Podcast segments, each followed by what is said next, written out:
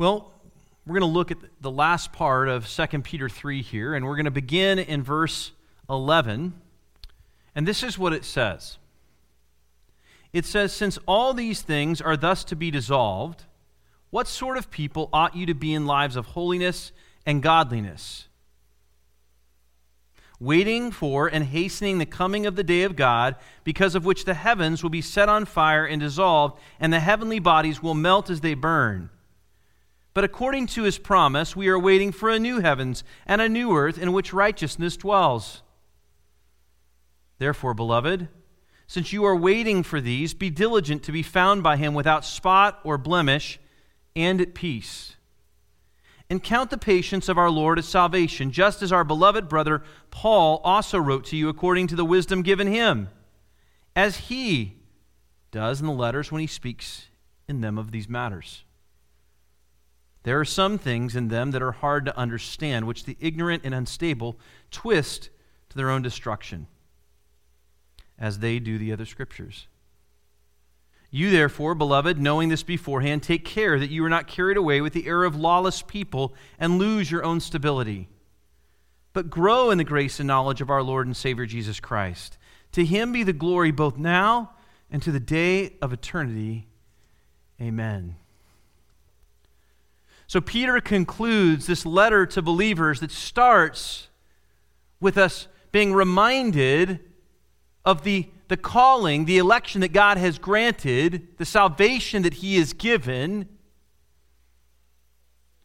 And then he takes us into chapter 2, saying, Listen, if you're going to stand firm in your faith, you need to know that there are false teachers that are looking to lead you astray.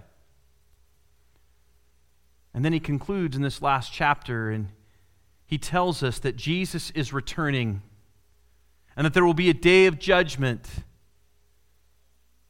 And as we saw last week, there was certainty around this coming of Christ. And because of that certainty, as followers of Christ, we need to move with an urgency into the will of God. Well, verse 11 begins this way it says, Since all these things are thus to be dissolved. Now, that's an interesting way to begin that verse, but it's tied directly to verse 10. And so in verse 10, it tells us what all these things are and what all these things are referring to. It says, The day of the Lord will come like a thief, and then the heavens will pass away with a roar, and the heavenly bodies will be burned up and dissolved, and the earth and the works that are done on it will be exposed. So, Peter is specifically talking about the second coming of Christ and the destruction of the heavens and the earth as a part of his judgment.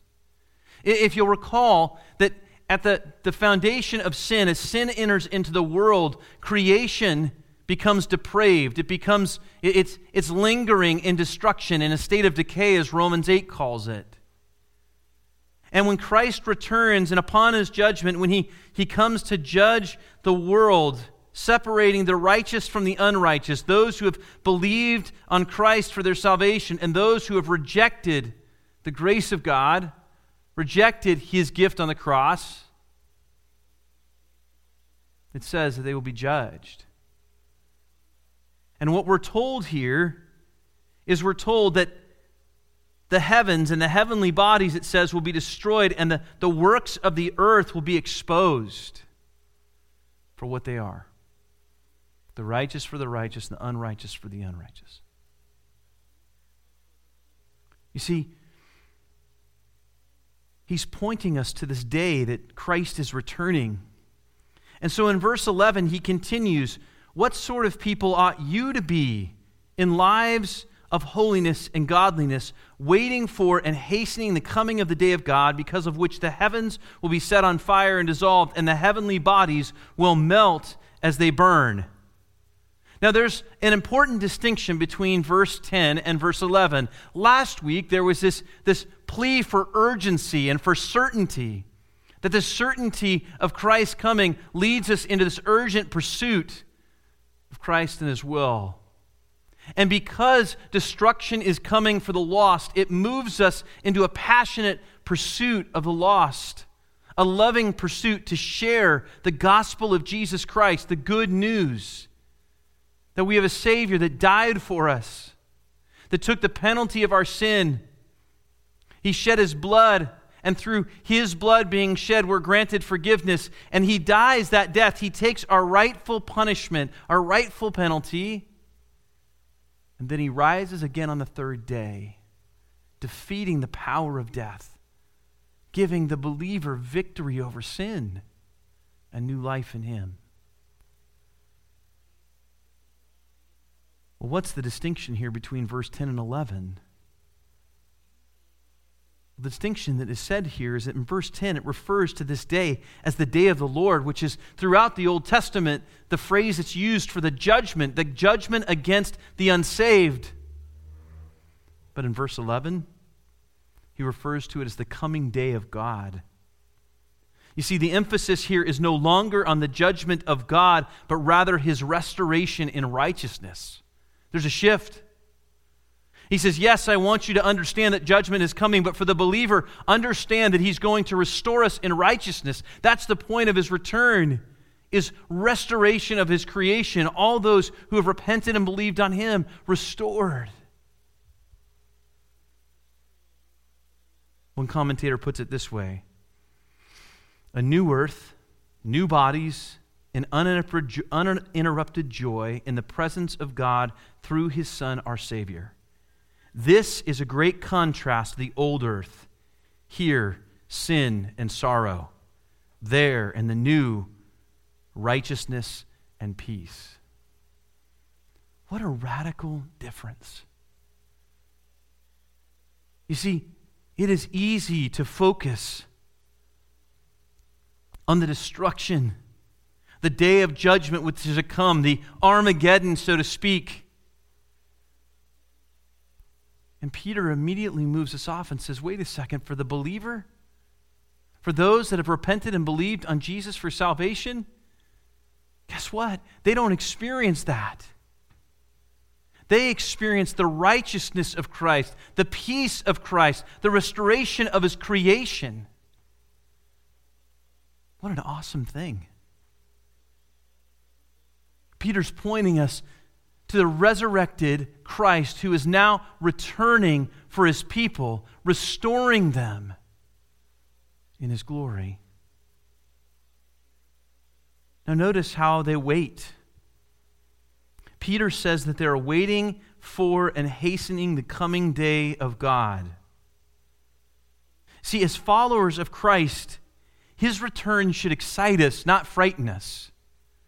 I've shared with you some of, some of you before that when I was young, I can still remember I was in fifth grade and I was told that we were going to go to Disneyland. And on 4th of July, we're driving down the road, and after all the fireworks, the chemicals were in the air, and the moon looked like this red hue. And I knew enough that as Scripture spoke about what that might look like in the last day, I remember saying to my parents, I just hope that Jesus doesn't come before I get to go to Disneyland. You know, and that's the way we are, aren't we, a lot of times? Like, God, just let me experience this before you come. But the truth is, as followers of Christ, we're hastening that day, the coming day of the Lord. It should excite us, not frighten us. We shouldn't feel like we're missing it.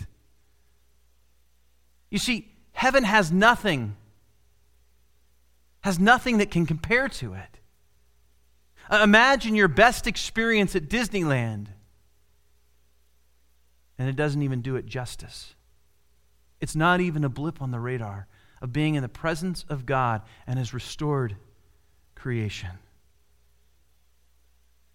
So, as followers of Christ, we're to eagerly anticipate the restoration and righteousness of Christ's return. God restores us. There will be no more sin. There will be no sorrow. There will be no more pain. There will be complete restoration. Think about this for a moment. The greatest, most beautiful picture that you've seen, the, the most beautiful environment you've ever been into. This past summer, my, my mom blessed us with a, a trip to, to Europe and to, to Norway. And being in the middle of the fjords in Norway, there's nothing that I had seen that was like it. It was beautiful. But then we're reminded that that's actually in a state of decay. It doesn't even compare to the beauty that will come when Christ restores his creation and the new heavens and new earth. And so we're to eagerly anticipate all those things that today frighten you, that you're anxious about, all those things that bring pain to you. Upon Christ's return, it's gone. All those ailments that, that seem to nag at you, gone. But more than that, we get to be in the presence of Jesus and the presence of the Father. Revelation 21, 1 through 4 says this Then I saw a new heaven and a new earth, for the first heaven and the first earth had passed away, and the sea was no more. And I saw the holy city, New Jerusalem, coming down out of heaven from God, prepared as a bride adorned for her husband. And I heard a loud voice from the throne saying, Behold, the dwelling place of God is with man he will dwell with them, and they will be his people, and God himself will be with them as their God. He will wipe away every tear from their eyes, and death shall be no more. Neither shall there be mourning, nor crying, nor pain any more, for the former things have passed away. Isn't that an awesome picture?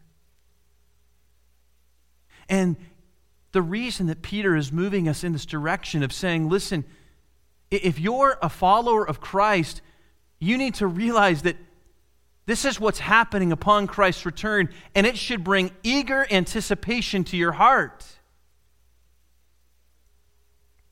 Why is it so important? Well, that eager anticipation is actually part of the motivation that prepares us for his coming. You see, when I understand what Christ is going to do, that there's going to be restoration, that I'm not going to be sinful anymore, those sins that still try to jump into my life and take control, they're going to be gone. There's not going to be pain, there's going to be unity.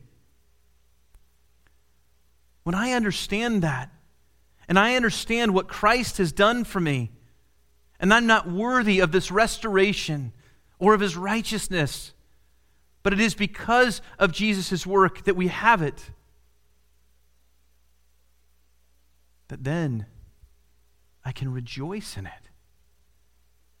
You see, that anticipation of what's to come actually helps prepare the way. Think of a bride before her, her, her wedding. That anticipation that's coming. For some, that's like a, a year long process or more.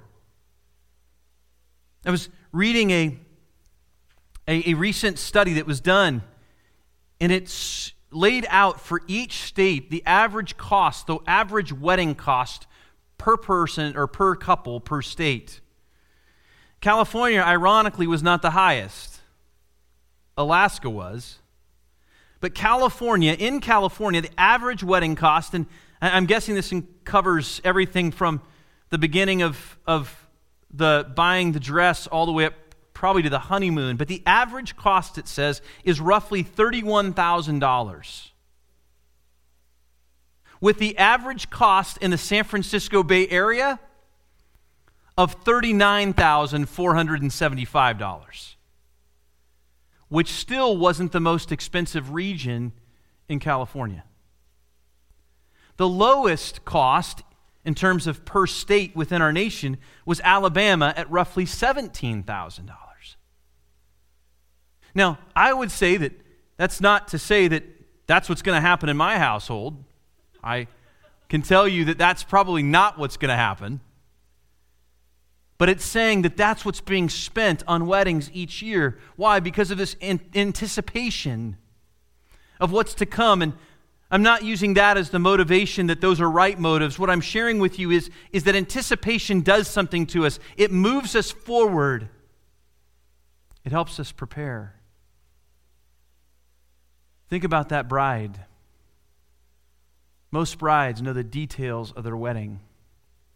They have it planned and it's methodical and it's important. And grooms do too.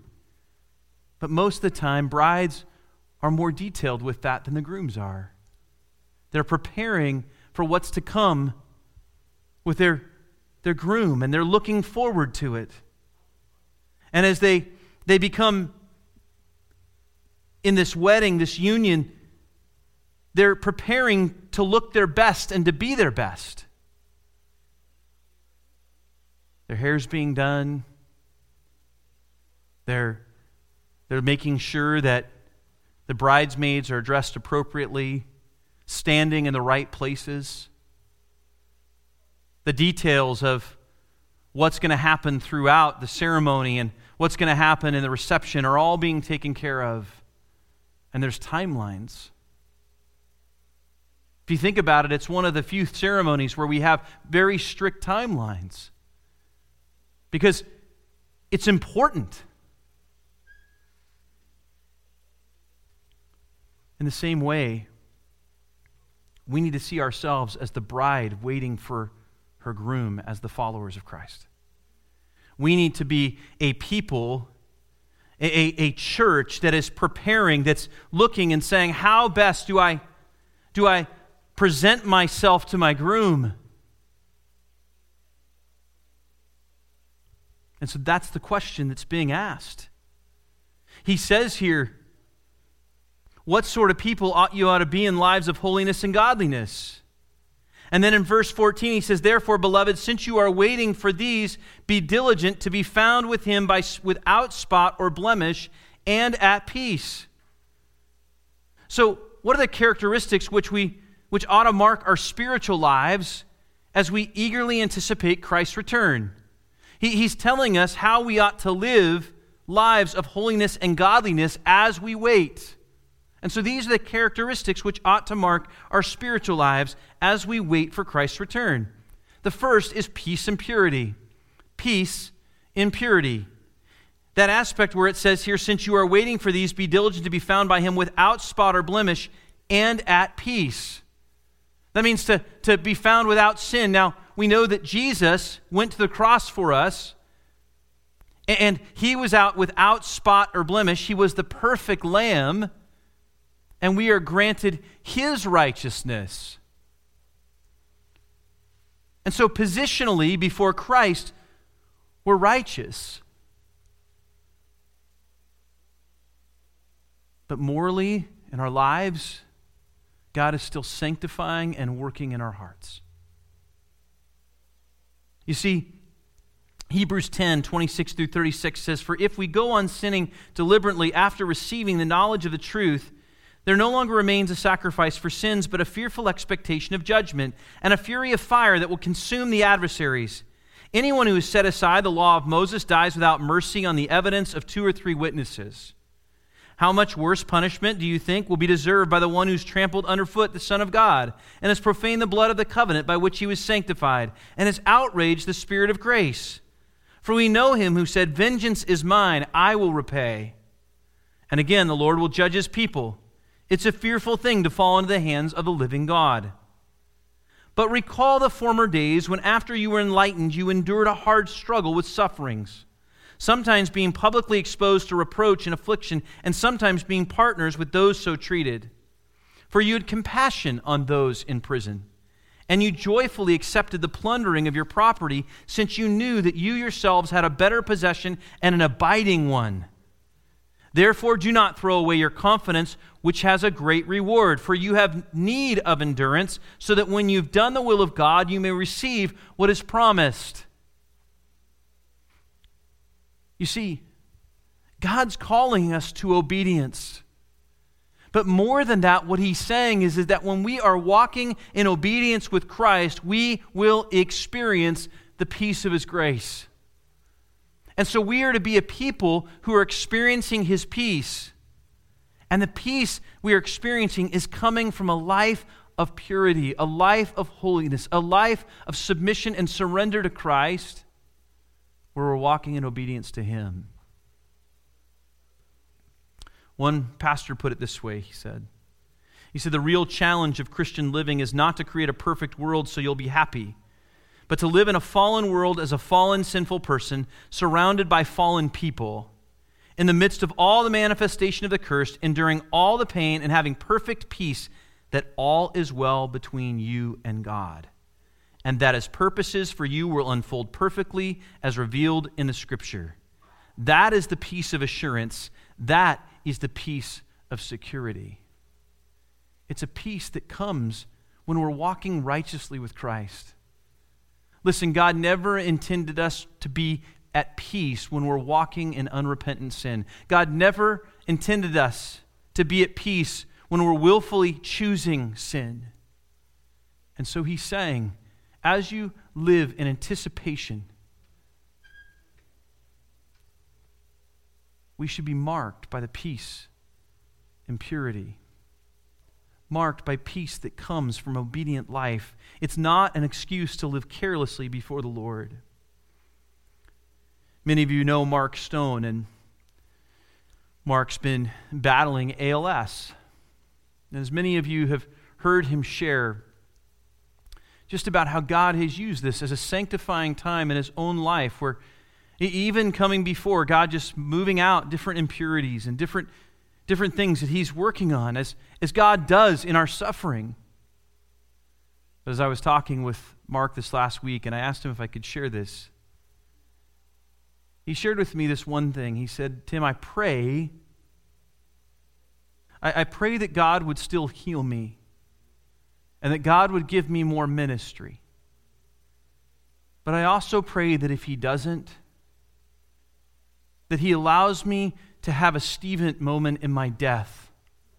That I would have the peace of God as I look into heavens and I die with His peace, not in terror and it would have been so natural for Stephen to die in terror as he was being stoned, and yet the peace of God overwhelmed him.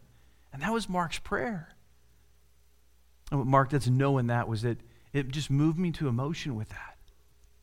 Because, yeah, that's what we want is the peace of God, that we can go before God and whatever is happening, there is peace because we know that we are right with God. And there is confidence that we are right with God. The second characteristic is found in this the middle part of this passage in verse 15 and 16. And it says, And count the patience of our Lord as salvation, just as our beloved brother Paul also wrote you according to the wisdom given him, as he does in all his letters when he speaks in them of these matters. There are some things in them that are hard to understand, which the ignorant and unstable twist to their own destruction, as they do the other scriptures. Well, what's he actually speaking about here? The first characteristic is that we're to have peace and purity. The second characteristic is that we're to trust in God's merciful word, even the portions which are hard and difficult to understand. We're to trust in God's merciful word, even the portions which are hard and difficult to understand. See, waiting for Christ to return is actually a reminder of his mercy for us and his mercy towards us. It actually reminds us that he's not done. It reminds us of verse 9, which says that the Lord is slow to fulfill his promise, as some count slowness, but is patient towards you, not wishing that any should perish, but that all should reach repentance. When we're waiting for God, we should be reminded that it's God's mercy at work and that we can trust that his word is merciful. It, also means that as we trust His Word and we trust that, that His Word is pointing us towards God grace, that we can have confidence that God is working on our behalf for His good and for our good, even when we don't understand. You see, what Peter does here is he says here that we're to count the patience of our Lord as salvation, just as our beloved brother Paul also wrote to you. What he's doing is he's, he's confirming the scriptures. He's telling them, listen, my words can be trusted. Paul said them too. We didn't collaborate on this. And so he's saying that God's word is actually trustworthy and it has authority and that it's inspired. And so we need to be a people who are trusting God's word. There are things in God's word that we don't understand in the world. Some things that God does in our lives doesn't seem like it's an act of mercy until after the fact. God tells us that we're to count it joy in our suffering. Why? Because God is actually working in us and purifying out sin and He's leading us to persevere in faith. Truthfully, even sometimes when we think of, of passages like Matthew 18 in, in church discipline process, how does this work? What does it really mean to then treat somebody like a tax collector or a Gentile? In our, our culture and in our senses, sometimes that doesn't make sense, and yet we have to trust that God's word is actually merciful. That it is mercy towards the person, that none should perish, that God will do whatever it takes to try to bring repentance in a person's life. Romans 2 3 through 5 says, Do you suppose, O man, you who judge those who practice such things and yet do them yourself, that you will escape the judgment of God? Or do you presume on the riches of his kindness and forbearance and patience, not knowing that God's kindness is meant to lead you to repentance? Because of your hard and impenitent heart, you are storing up wrath for yourself on the day of wrath when God's righteous judgment will be revealed. Do you see what he says there? That his delay is actually meant as kindness. And so we need to trust that God's word is merciful and we need to, to be a people who don't just choose the easy things, but also walk in the hard things of Scripture. John Piper adds this when he, he deals with speaking of, of hard to understand passages. He says, It does not mean that we can abandon our calling to preach the whole counsel of God. And therefore, it should be expected that preaching will sometimes be the most demanding thing you will hear all week.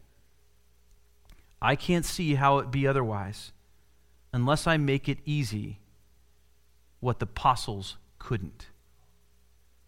The truth is is that there are hard truths in the scriptures that God calls us to. And in our flesh they don't always seem to be the way that we would do them. But we have to be a people who trust that God's word is merciful. And so we need to be characterized in holiness and godliness by trusting in God's merciful word, even the things that are hard and difficult to understand. Finally,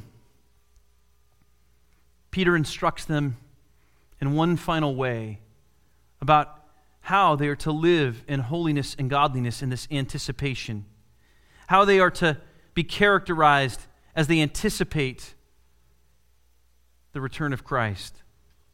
And that final piece deals with spiritual growth. Spiritual growth. The first is peace and purity. The second is trusting in God's merciful word. And the third is spiritual growth. Verse 17 and 18 says, You therefore, beloved, knowing this beforehand, take care that you are not carried away with the error of lawless people and lose your own stability, but grow in the grace and knowledge of our Lord and Savior, Jesus Christ. You see, what they've been instructed to do here is to stand firm, to remain faithful. But then he says, Not only do I want you to remain faithful, but know that faithfulness has a part to it in which you're growing. And so we're not to, to kick back and to become complacent in our walk with God. We're not to simply say, Yeah, I'm, I'm obedient to you, Lord.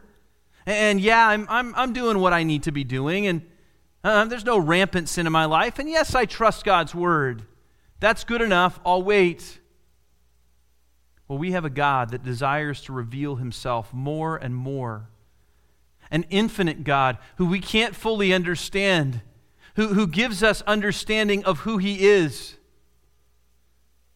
And what we're being told is to grow in the grace and knowledge of our Lord and Savior Jesus Christ. Our relationship with God is not to grow stagnant.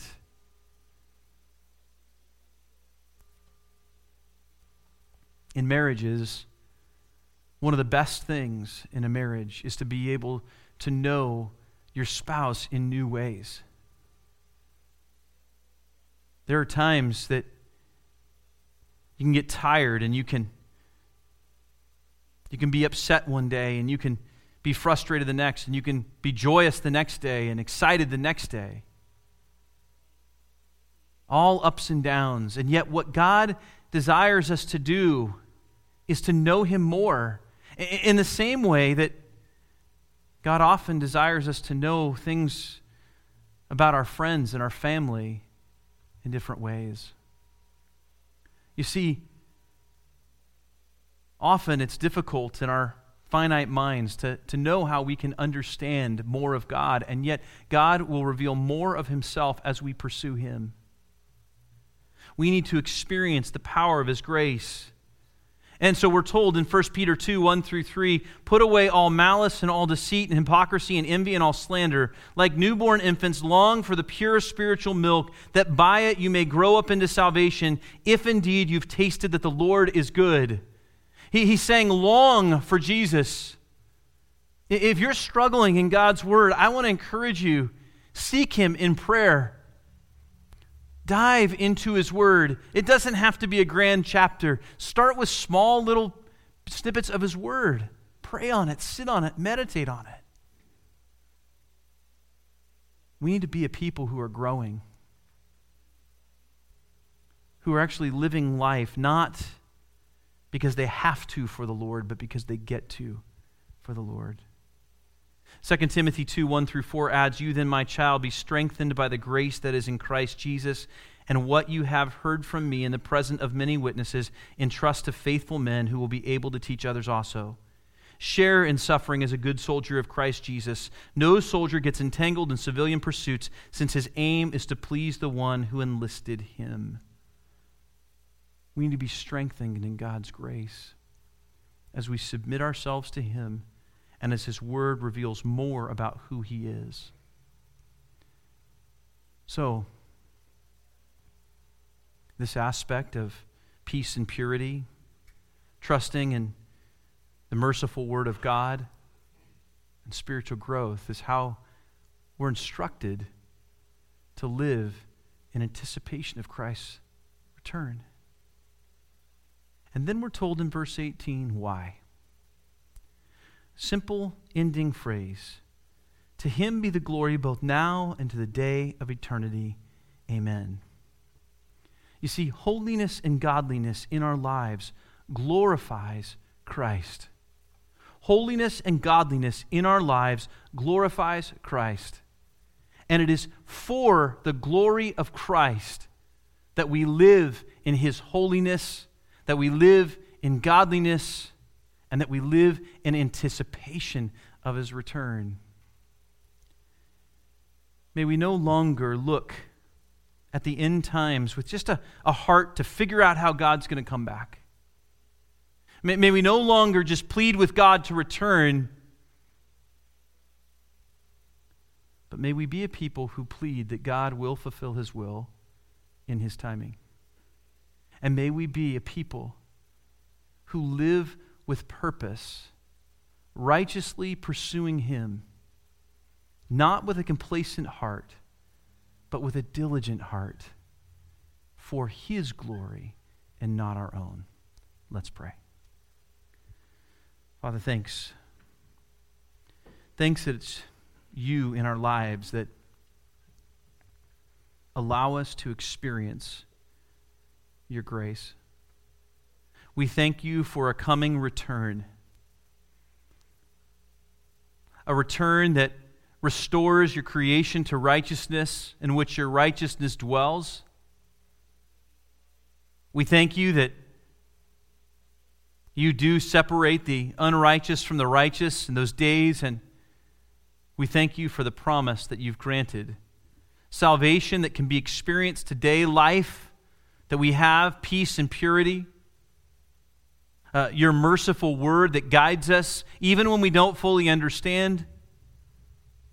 And a call that spiritual growth that calls us to know you more and more each day so that we might be strengthened in the power of your grace. Lord, may we live in this season, in this time, in this shelter in place, not focusing on the fear of the situation, but living by the confidence of Jesus, knowing that He is working out His will. And we ask these things in your name.